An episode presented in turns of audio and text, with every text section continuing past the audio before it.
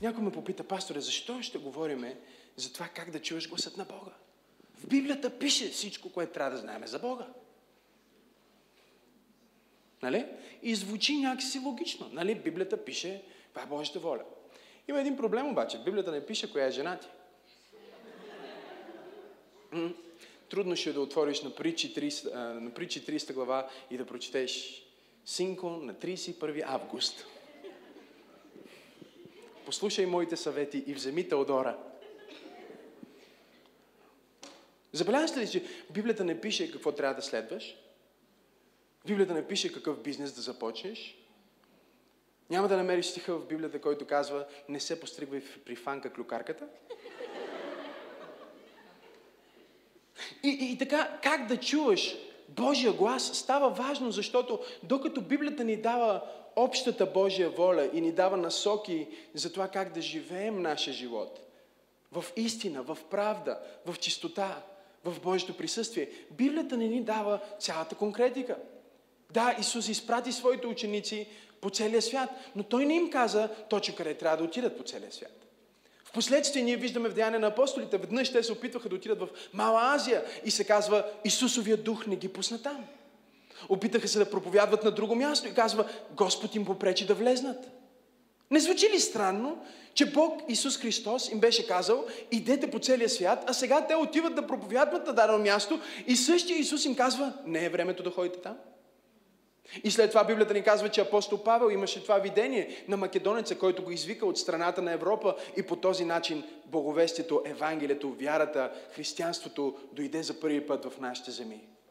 Водителството на Святия Дух е неизменна част от живота на един истински християнин. Ако ти искаш да си жив християнин, а не просто религиозен вярващ, който, както нашите православни брати им казват, ВИК християнин, християни, които са само по Велик ден и Коледа, е много важно да се научиш как да чуеш гласът на Святия Дух. Добрата новина е, че Бог говори и че едно от най-силните откровения, които аз съм приемал, е това как да чуваме Божия глас. И мисля, че това се личи от служението ми и начина по който съм служил през годините. Вие сте виждали колко акуратно Бог може да говори в живота на хората, в живота на църквата и дори понякога в живота на нацията.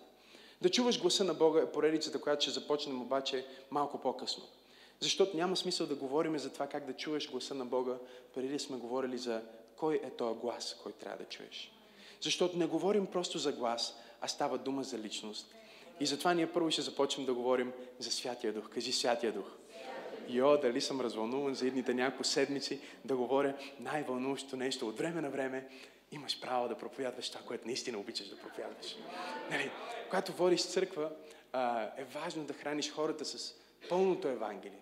И затова а, това, е, това е нашето официално име Църкви на пълното Евангелие. Това е нашето вероисповедание, към което ние имаме църкви пробуждане, но пълното Евангелие трябва да се проповядва.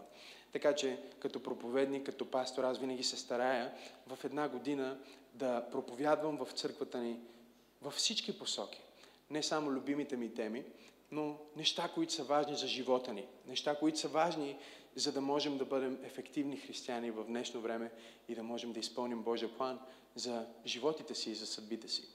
И така, от време на време обаче имам шанс да говоря за това, което наистина обичам. И едно от посланията, които Бог ми е дал, е посланието за Святия Дух и откровението за Святия Дух. И а, имам привилегията да кажа, че Той ме е направил свой приятел и също така ми е дал да бъда приятел на неговите приятели. Защото това е което Святия Дух прави. Той си има специални приятели. Алелуя! Той си има специални приятели в света и обикновено това, което той прави е, че свързва тия приятели, за да могат заедно а, да обсъждат най-близки си приятел, най-важния си приятел, Святия Дух. Кажи Святия Дух. Отворете Библията си заедно с мен на Битие, първа глава и нека да четем заедно от първи стих. Битие първа глава, първи стих. Какъв по-добър начин да започнеш? Почти всичките ми поредици аз ги започвам в битие, защото битие означава начало. Така че къде да започнем да изследваме цялата Библия, ако не в самото начало? И вижте какво ни казва. В началото Бог сътвори небето и земята. А земята стана пуста и неустроена и тъмнина покриваше бездната. А Божия дух се носеше над водата. Още в първите два стиха на Битие ние виждаме толкова много от Бога, в който вярваме. На еврейски този стих гласи Барашит бара Елохим етха шамайм ва етха арец. В началото, когато Бог стъпи от вечността във времето, Той първо сътвори небесата, шамаим и земята. Небесата, защото не е едно небе, а са небеса. Шамаим. Всичко, което свършва на им на еврейски, е в множествено число. Така че Бог сътвори небесата, Шамаим и земята. И когато Той сътвори небесата и земята, казва, земята стана, кажи стана. И в повечето преводи пише, земята беше пустинно устроена. Но ние сме изследвали много в различни поредици в библейското училище. Аз съм ви говорил за това как земята не беше такава, тя стана. Еврейската дума е хаях или нещо е станало. Нещо се случи между това прекрасно сътворение на Бог в първи стих, където се казва в началото Бог сътвори небесата и земята. И втори стих и земята стана. Земята стана пуста и неустроена най-вероятно заради падението на Луцифер. Луцифер е един от тримата архангели на Бог в небесата. Ние имаме архангел Михаил, архангел Гавриил и архангел Луцифер. Михаил е военния ангел. Той е ангела, който води небесното воинство, а Гавраил е ангела, който води небесната комуникация.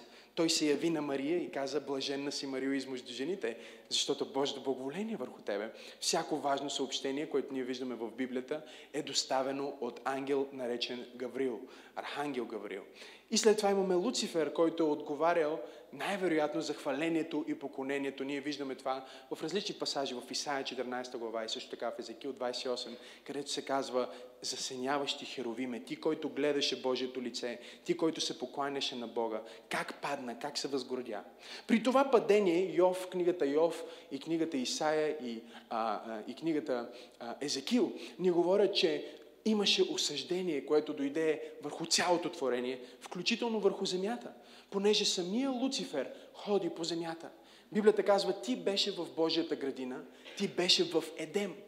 Това не е друг Едем. Това е същия Едем, в който в последствие Адам беше пославен. И сега ние виждаме как а, това падение се е случило и земята, буквално, ако можете да си я представите, е това ледено кълбо, което просто стои и няма никакъв живот. И Библията ни казва, тъмнина покриваше бездната. Имаше пустош и неустроеност, тотална разруха поради този съд, който Бог донесе над Луцифер. Тъмнина покриваше бездната, но вижте какво казва. Божия дух се носише над лицето на земята. Той се носише над водите. Сега тази дума за носише моментално започва да ни говори за служението и личността на Святия Дух. Казва се, Божия дух се носише, той покриваше земята. Думата буквално на еврейски означава мъти. Той обикаляше и мътише земята. Сега, мъти, както една птица, не знам дали ме следвате. По същия начин, по който кокошките, ти от вас, които сте били на село, знаете по-добре тези неща от мен. Мътят яйца.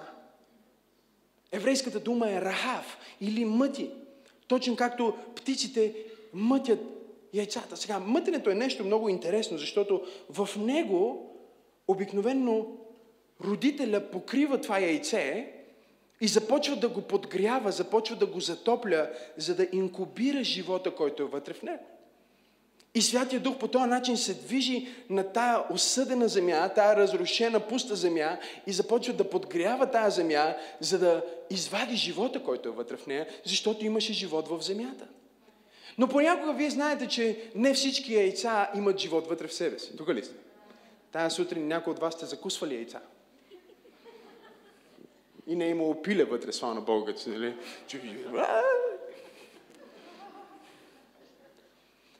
Има яйца, които имат а, плод, яйца, които имат семе, има яйца, които нямат такъв плод. Според зависи какво е правило пилето миналата вечер. Сега, така че те си снасят яйца, дори когато те яйца нямат вътре в себе си живот. Смен ли сте? И има един начин да разбереш дали това яйце има живот вътре в себе си. или няма живот вътре в себе си. И начинът е да вземеш яйцето и да го поставиш под много ярка светлина. Това се нарича осветляване. И в момента, в който ти осветиш силно това яйце, ти можеш да видиш дали вътре има живот или няма живот. И Бог беше създал тази земя, тя беше осъдена заради Луцифер, беше буквално това топче, заледено топче в Вселената. Слънцето не светише, защото в Йов се казва запечати слънцето и звездите, за да не светят вече. И в момента, в който слънцето е запечатано, какво се случва? Става студено. Ледената епоха, за която ние знаем, е буквално в този период. Божия дух се носи над водите, Бог започва да проверява има ли живот и казва да бъде светлина. Нека да осветим сега тази земя, за да видим дали под този лед все още има живот. Мисля, че Светло веднъж нашия озвучител беше дошъл при мен и казва, абе, чуде се за един стих, казва се в Битие, когато Бог създаваше, че заповяда на водата да възпроизведе животни. Аз му казах, да. Той заповяда на водата да произведе животни и на земята да произведе животни. Той заповяда на земята да възпроизведе растителност. Защо? Защото семето вече беше вътре. Семето на творението на Бог от първи стих на Битие вече беше в земята. И сега Бог каза да бъде светлина. И когато каза да бъде светлина, Той освети тази земя, за да види дали все още има живот. И Святия Дух показа на Бог Отец, все още има живот, все още има с какво да се работи. И докато има живот, докато има с какво да се работи, колкото изгубено да изглежда, колкото и унищожено да изглежда, ако Святия Дух все още е там, Той може да обърне най-голямата тъмнина в светлина, най-голямата загуба в победа. Халелуя! Той е фактора, който небето използва за промяна. Ние вярваме в Бог Отец. Кажи Бог Отец. Бог Син и Бог Святия Дух. Ние виждаме още в началото как Бог създаде и самата дума за създаде там е глагол, който е в единствено число. На еврейски е бара. Един Бог създаде. Същевременно обаче думата за Бог е Елохим, което е в множествено число. Така че още в първия стих на Библията ние виждаме, че имаме един Бог, който създаде. Смен ли сте? Буквално езика е нарушен, не звучи правилно на еврейски, защото се казва, как да ви го иллюстрирам на български, би било като, а, а, да кажем, Теди създадоха. Една Теодора създадоха. Или, за да го обърна, е все едно да, все едно да вземеме това множествено число, което е Елохим, и да го, кое, кое, което е буквално Елохим означава множествено число. Не е просто един Бог, говори за множество. И същевременно това множество влиза в глагол, който се извършва в единствено число. Така че моментално ние разбираме, че имаме Бог, който е, три, е триединен, кажи триединен, но същевременно а, той, той е тези три личности, той е тези а, три отражения, той е тези три проявления, но е един Бог. Като християни е много важно да разбираме, че ние не вярваме в трима, а в един Бог. Благодаря за това, амин.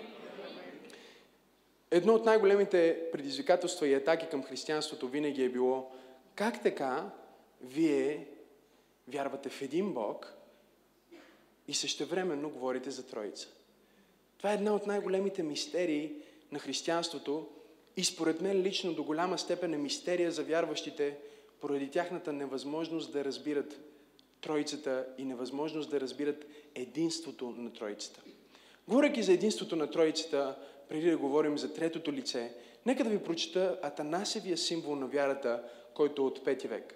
Атанаси е бил велик служител и богослов на ранната църква, който във време на ереси и във време на разтърсване на християнството в световен мащаб се изправя за истината и написва тази така наречена изповед на вяра или кредо, което до ден днешен ние имаме запазено и е толкова ценно, пълно с откровение за Троицата. Ето какво казва той. Който иска да се спаси, трябва най-напред да се придържа към съборната вяра. Който не пази вярата цяла и непокътната, безспорно ще погине навеки. Става дума за радикален брат тук. А ето каква е съборната вяра. Че се покланяме пред един Бог в Троица и пред Троица в нейното единство. Без да сливаме лицата и без да разделяме същността. Понеже лицето на Отца е едно, лицето на Сина е друго, а лицето на Духа е трето. Но божествеността на Отца, Сина и Святия Дух е една, славата им е равна и величието им е съвечно. Какъвто Отец, такъв е и Синът, такъв е и Святия Дух. Отец не е сътворен, Синът не е сътворен, Святия Дух не е сътворен. Отец е безкраен, Синът е безкраен, Святия Дух е безкраен. Отец е вечен, Синът е вечен и Святия Дух е вечен. Всъщност не три са вечните, а един е вечен. Точно както не три са сътворени, а един е, е, са несътворени, а един е несътворен. И не три са безкрайни, а един е безкраен. По същия начин Отец е всемогъщ, Синът е всемогъщ и Святия Дух е всемогъщ, но има не три всемогъщи, а един всемогъщ. Така Отец е Бог, Синът е Бог и Святия Дух е Бог. Но има не три Бога, а един Бог. Така Отец е Господ, Синът е Господ и Святия Дух е Господ. Но има не три Господа, а един Господ. Защото точно както християнската истина ни задължава да признаваме всяко лице на Бог и Господ, така и съборната вяра ни забранява да говорим за три Бога или три Господа. Отец не е сътворен или създаден, не е роден от нищо. Синът е само от Отец, не е създаден или сътворен, а е роден. Святия Дух е от Отца и Сина. Не е сътворен, не е създаден и роден, а той изхожда. И така има един отец, а не трима отци. Един син, а не трима синове. Един свят дух, а не три святи духа. И в тази троица няма пръв и последен, няма по-голям и по-малък. И трите лица са съвечни и равни помежду си. И така, както вече бе казано, трябва да се прекланяме пред един в трима и пред трима в един. Който иска да се спаси, трябва така да разбира Святата Троица. Вау! Нека да продължа. Искате да продължа да ви чета малко от него? Той продължава и казва, но за вечното спасение е нужно да вярваме предано и в въплъщението на нашия Господ Исус Христос. Защото правилната вяра е вяра и изповедание, че нашия Господ Исус Христос, Син Божий, е еднакво Бог и човек. Той е Бог, единороден, Син Божий, роден преди всички векове, единосъщен на Него, той е и човек, роден във времето от естествена майка. Той е и съвършен Бог и съвършен човек. Състои се от разумна душа и от човешка плът. Той е равен на Бога като Бог и по-малък от Отца като човек, макар и че Бог и човек. Вау! Да продължа ли да чета? Той не е двама, а е един Христос. Но Той е един, не защото Неговата божественост се е превърнала в плът, а защото е принесъл своята човешка природа в Бог. Той наистина е един, но не чрез сливане на природите, а от единството на личността. Понеже както разумната душа и плътта правят един човек, така Бог и човек правят един Христос. Той е страдал за нашето спасение. Слязал е в ада, възкръснал е и е възлязал на небесата и седи отясно на Отец. Той пак ще дойде, за да съди живите и мъртвите. Щом дойде, всички хора ще възкръснат в тяло и ще дадат отчет за делата си, които са вършили добрини, ще живеят вечно, които са вършили злини, ще горят във вечен огън. Такава е съборната вяра и който не вярва в нея преданно и не поколебимо, не може да бъде спасен. Може да си затворим библията и си ходим вкъщи.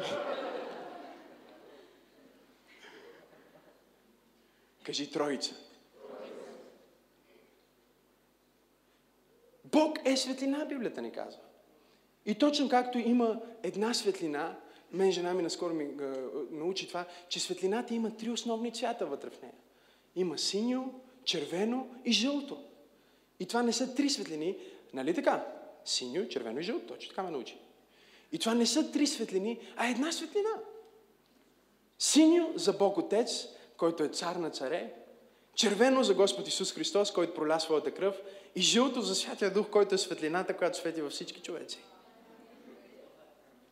Освен, че ние имаме светлината, тези три основни цвята, ние имаме седем цвята в дъгата. И тези седем цвята пък изразяват единството на Святия Дух. Защото според Исаия 11 глава, той е дух на Господа. Той е дух на мъдрост и разум, на съвет и на сила. Той е дух на знание и страх от Бога. Той е тези седем проявления на Божия дух. Святия дух се носи над земята и той носи Божието Слово. Много често християните не разбират Святия Дух като личност, защото те ги а, категоризират троицата. Примерно аз съм чул християни, които казват, нали, Бог Отец, Той е големия Бог, Бог Син, малко по-малък, и Бог Святия Дух, за Него да не говорим, Той е най най-малкият Бог от всички. Но много ясно става от Божието Слово, че ние нямаме Бог Отец, Бог Син, Бог Святия Дух. Ние нямаме а, някаква такава а, верига на власт в Божеството. Защо? Защото там е пълна любов. Бог е любов. И в тая любов няма никакво съревнование. А, когато ти се молиш, кажеш, Господи Исусе, давам ти хвала, Святия Дух не казва, а, щом се молиш на Исус, забрави за мен. И, нали, всички християни вярват в тия технологии. Ние се молим в името на Исус, чрез Святия Дух към Бог Отец. И сега нека да го запомним. Нали? Молим се в името на Исус, чрез Святия Дух и към Отец. И особено, понеже хората обичат да са зубари, може да го сбъркат даже. Ще са го назубрили. И аз не казвам, че не е правилно да се молим в името на Исус чрез Святия Дух на Бог Отец. Може би това е най-богословски правилната молитва, която да отправяме.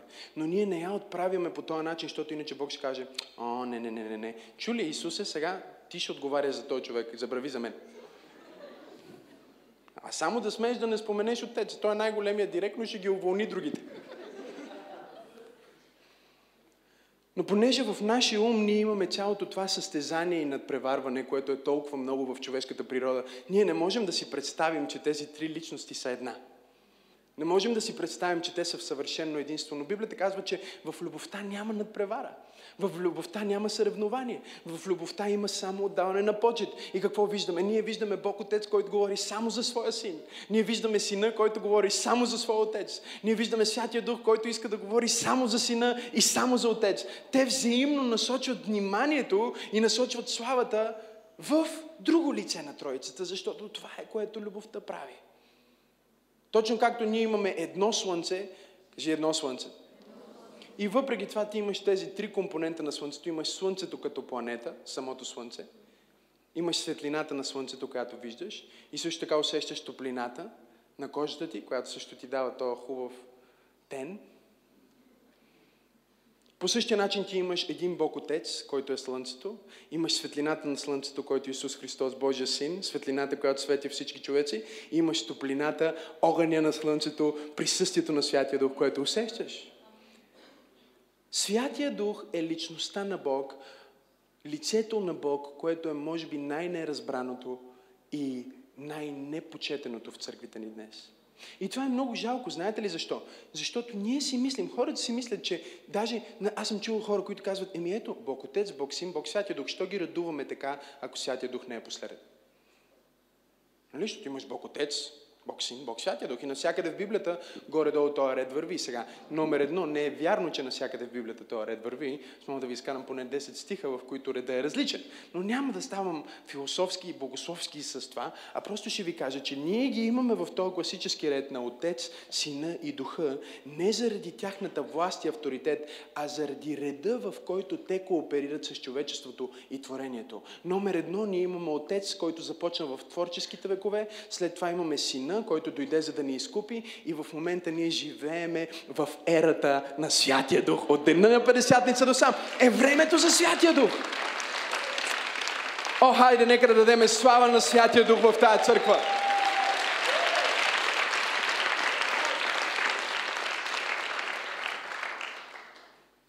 Един ден искам да напиша книга, която да се казва за слава на Святия Дух. Съм бил в църкви, в които като кажа слава на Святия Дух и хората, о, Даже усетих някой от вас малко по-религиозни как ви стана неприятно. Някой каже слава на Исус, супер. Кога е слава Богу, супер. На слава на Святия Дух. Звучи неортодоксално. О, със слава на Бога, какво преживяване имам. Ти отиваш на работа, вие шефът и слава Богу. Ей, човек, успокой се. Не, слава Богу.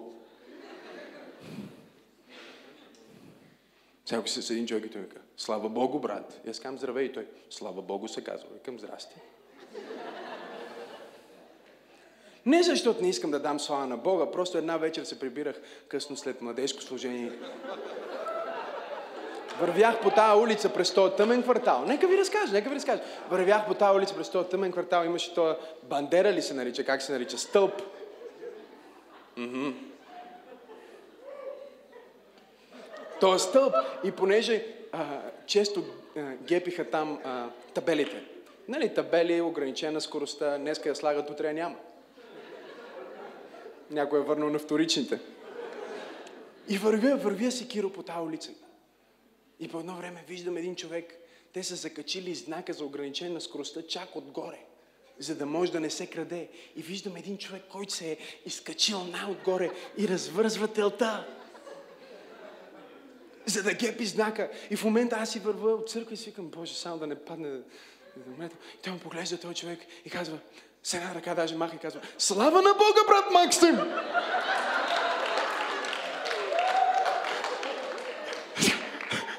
Слава на Бога! Викам, ако паднеш и умреш, такава слава ще видиш, че моментално ще се озовеш славата на Бога. В облака.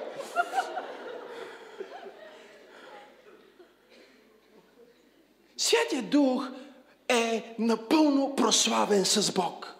Той е напълно, халелуя, достоен за хвала. Той е напълно достоен за поклон. Той е хвален заедно с Отец и заедно с Сина. Той не е нищо по-малко. Той е духът на истината. О, халелуя! И нека да ви кажа това. Вие искате да бъдете приятели с Святия Дух, защото християните казват, о, аз вярвам в Исус Христос. Ти можеш да вярваш в Исус Христос и можеш да кажеш, че Исус живее в сърцето. Истината е, че Исус не живее в сърцето ти.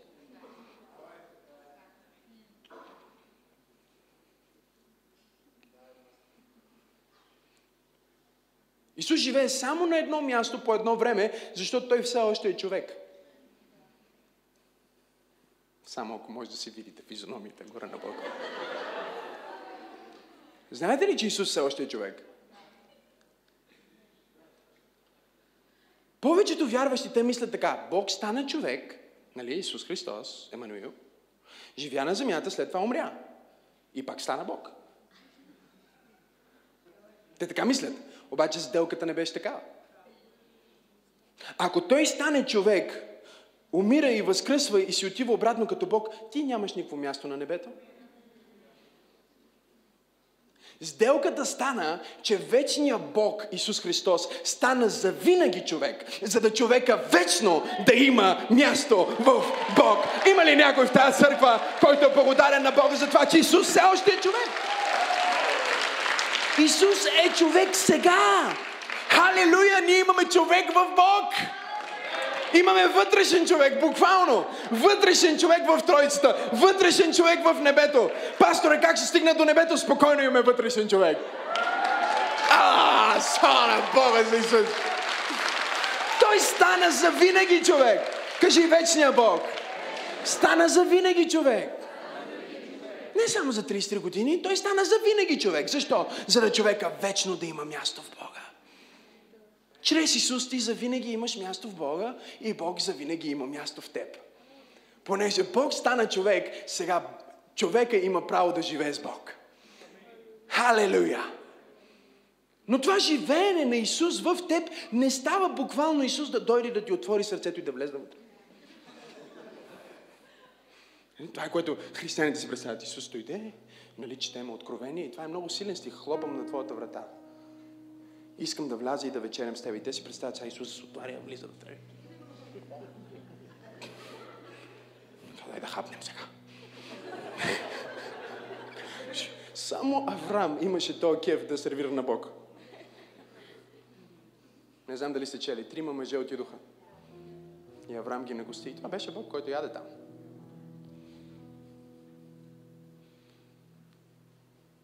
И след това каза, да, да оставим ли сега да не кажем на Авраам? Кой беше? Това беше Христос. Обаче Христос не можа да промени учениците си пасаж. Що беше извън тях.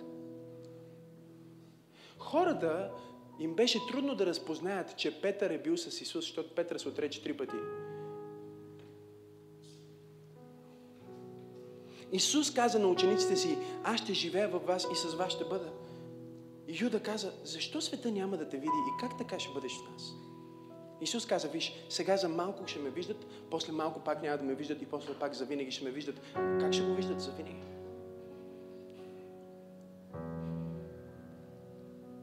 Исус е от ясната страна на Бог. Той не може да си тръгне от това място.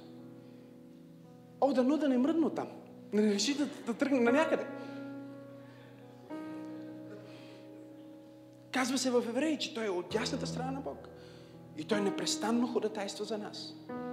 Знаеш ли как ходатайства Исус за теб? Той ходатайства за теб, защото знае точно какво е чувството да бъдеш човек, защото той все още е.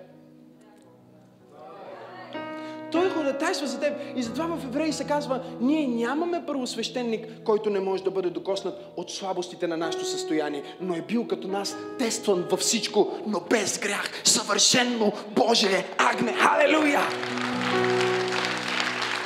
О, аз съм агресивен с това тази вечер. И съм развълнуван за жертвата на Исус. Това е Исус. Той стана агне за теб. И сега от дясната страна на Бог. И ходатайства за теб. Как ходатайства за теб? Той казва, татко, аз знам точно какво означава това изпитание. И когато отец поглежда и казва, че ти заслужаваш осъждението, което заслужаваш, Исус казва, татко, татко, аз не паднах в това. Съда падна върху мен. Не можеш да съдиш не можеш да осъдиш Георги, съда падна върху мен. Не можеш да съдиш Максим, съда падна върху мен. Не можеш да осъдиш Надя, съда пада върху Съда вече е паднал върху мен и аз знам, това изпитание е много трудно. Така че как Исус живее в теб? Исус живее в теб чрез Святия Дух.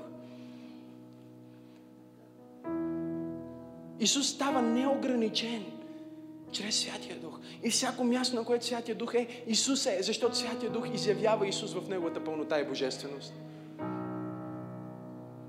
Четях за Били Граем. Колко от вас чули за Били Граем? Кросерите на Били Граем, обикновено той проповядва на английски и има 26 езика, които да водят в молитва на покаяние накрая, когато хората излезнат пред партньори, които знаят 26 езика. Моят въпрос е как излизат да се молят на 26 езика, като са слушали проповед на английски? И великият евангелизатор на 99 години стана наскоро. Казва така. Ние сме виждали хора, които не говорят английски и излизат за да се спасят. И да приемат жертвата на Христос. И когато нашите партньори ги питат, как разбрахте това, за което става дума, те казват, не знаем, ние не говорим английски, но просто разбрахме.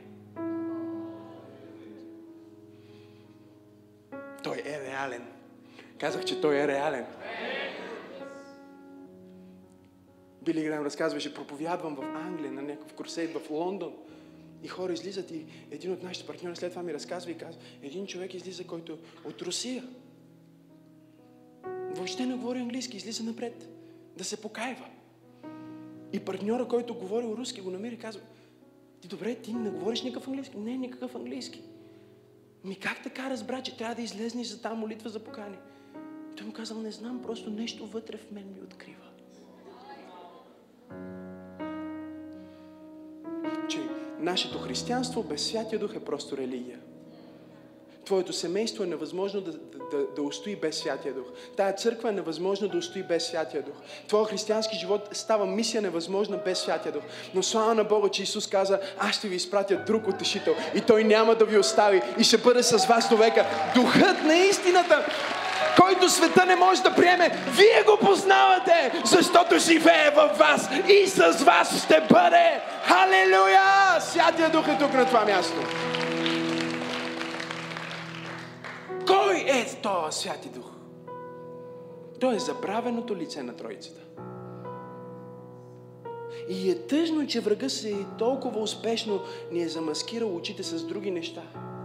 И е казал, че други неща в църквата са по-важни от това да познаваме Святия Дух. Моя въпрос е, кое направи ранната църква успешна да преобърне най-мощната империя на всички времена? Те нямаха Библии, както ти имаш Библия. Йоанн не може да отвори на Евангелието според Йоанн да прочете какво пише.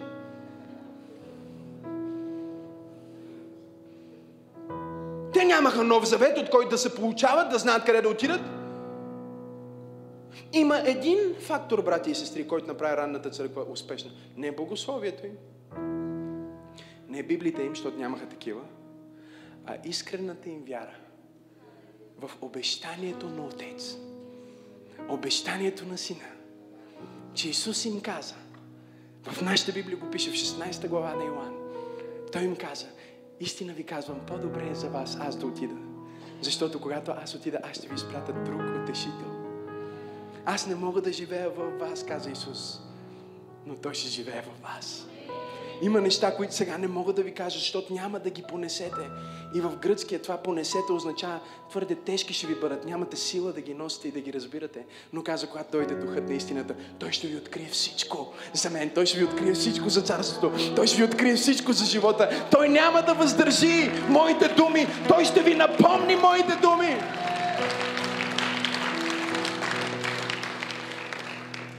Аз никога няма да забравя и след това ще свърша, следващия път ще ви говоря за Святия Дух, за някои от атрибутите на Святия Дух и за делото на Святия Дух в живота на Исус. Защото е много важно ние да видим как служението на Исус беше плод на делото на Святия Дух. И кой е този Святия Дух? И как ти можеш да го познаеш и да бъдеш близък с Него? Аз искам да имаме църква, в която църквата познава Святия Дух. Знаете ли, че един от най-големите ключове Исус да бъде издигнат и хората далеч от Него да го познаят, изграждайки църква, която е факта на промяна за света около Него, тук що казах нашата мисия, един от най-големите ключове, за да това да се случва, е това, което се казва в Откровение. Духът и църквата казват. Твърде дълго църквата е казвала едно, а духът е казвал друго. Идва време, в което духът и църквата трябва да казват едно и също нещо. Духът и църквата казват, ела Господи. Духът и църквата казват, да бъде Твоето царство. Духът и църквата казват, да бъде светлина. Духът и църквата казват, да бъде промяна. Духът и църквата. И когато духът и църквата са на една страница и говорят едно и също нещо, тогава света ще познае, че Исус Христос е Бог, че Той е жив и че Той е същия. Вчера, днес и завинаги. Нашето християнство, Твоето християнство е привлекателно и прекрасно само със Святия Дух. Без Святия Дух християнството ти става сухо. Идваш на църква, виждаш всичко, което не е наред. Със Святия Дух идваш на църква с чувство на удовлетвореност. Аз си спомням, когато ме докосна за първи път и ходих на всяка служба, където и да беше и търсих пак това докосване. Бях като пристрастен. Съм толкова развълнуван, защото последните три месеца усещам нещо вътре в мен. Усещам тая радикалност вътре в мен. Усещам това пристрастие вътре в мен. Усещам този глад вътре в мен. И се моля всеки ден за себе си. Съжалявам и за вас се моля, но се моля за себе си всеки ден. Казвам, Боже, например, гладен за Святия Дух. Например, жаден за Солото. Например, по-гладен от всякога. Например, по-жарен от всякога. Например, по-разпален от всякога. Например, по-огнен от всякога. Искам да съм по-гладен за Тебе. Искам да съм по-гладен за Твоето Соло. Искам да съм по-гладен за Твоя план. Искам да изпълня всичко, което имаш за мен. Искам да чуя всичко, което казваш. Аз изповядвам върху себе си и казвам, аз съм в божествено съзнание за всяка възможност, която Бог изпраща по моя път. Аз не изпускам нищо от това, което Бог има за мен. Аз съм в центъра на Божията воля. Аз не съм това, което света казва, че съм. Аз съм всичко, което Бог казва, че съм. Святи души, ти си моя Бог, ти си моя водач, ти си моя помощник, ти си помощник пастира в тази църква. Всъщност, аз съм ти помощник пастира, ти си главния пастир. Води ме! Халелуя! Искам да изпълня плана на Исус за моя живот. Има ли някой, който се моли със същата молитва за себе си тази вечер? Той е прекрасен. Няма да забравя, не познавах Библията. И говорих с хора. И излизаха стихове едно към едно от устата. Не познавах Библията. говоря с някой и излизат стихове. И след това си чета Библията и виждам същите стихове. Аз знам, че не съм ги чел. Аз съм ги казал едно към едно. Кой е Святия Дух? Той е автора на Библията. Казва, всичкото писание е Бого. Знаеш какво значи дух? На еврейски е руах. А записвате ли си? Та поредица ще е супер да си записвате, защото ще станете богати духовно. На еврейски е руах, а на гръцки е пневма. Руах. Пневма. И двете означават въздух. Вятър.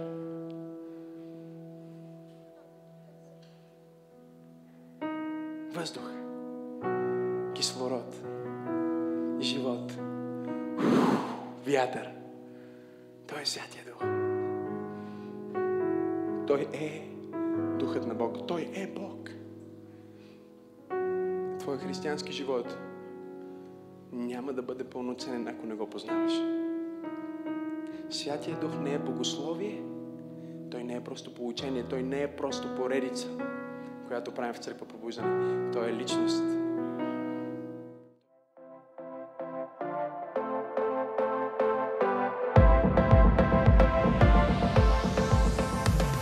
Здравейте и добре дошли в Църква Пробуждане. Благодаря ви, че гледахте това излъчване и вярвам, че ви е благословило. Ако за първи път чувате за Исус и бихте искали да го приемете за ваш Господ и Спасител, молим ви да се свържете с нас, за да ви изпратим повече информация за молитвата за спасение и за това как можете да израснете във вашата нова открита християнска вяра. Не пропускайте да ни посетите на място на Васил Друмев 37 и да бъдем заедно всяка неделя и всяка сряда. Ако искате да станете посветени членове на църквата, можете да се свържете с нас. Ние ще бъдем толкова щастливи, вие да станете част от нашето духовно семейство. Исус ви обича и ние ви обичаме и сме тук за вас. Ако искате да дарите и да изпратите вашето дарение или десятък към църквата, можете да го направите, като просто отидете на awakening.bg и последвате линка за дарение. Благославям ви и се радвам толкова много, че бяхме заедно днес. Ще очаквам да ви видя следващия път по същото време на същото място. Бог да ви благослови.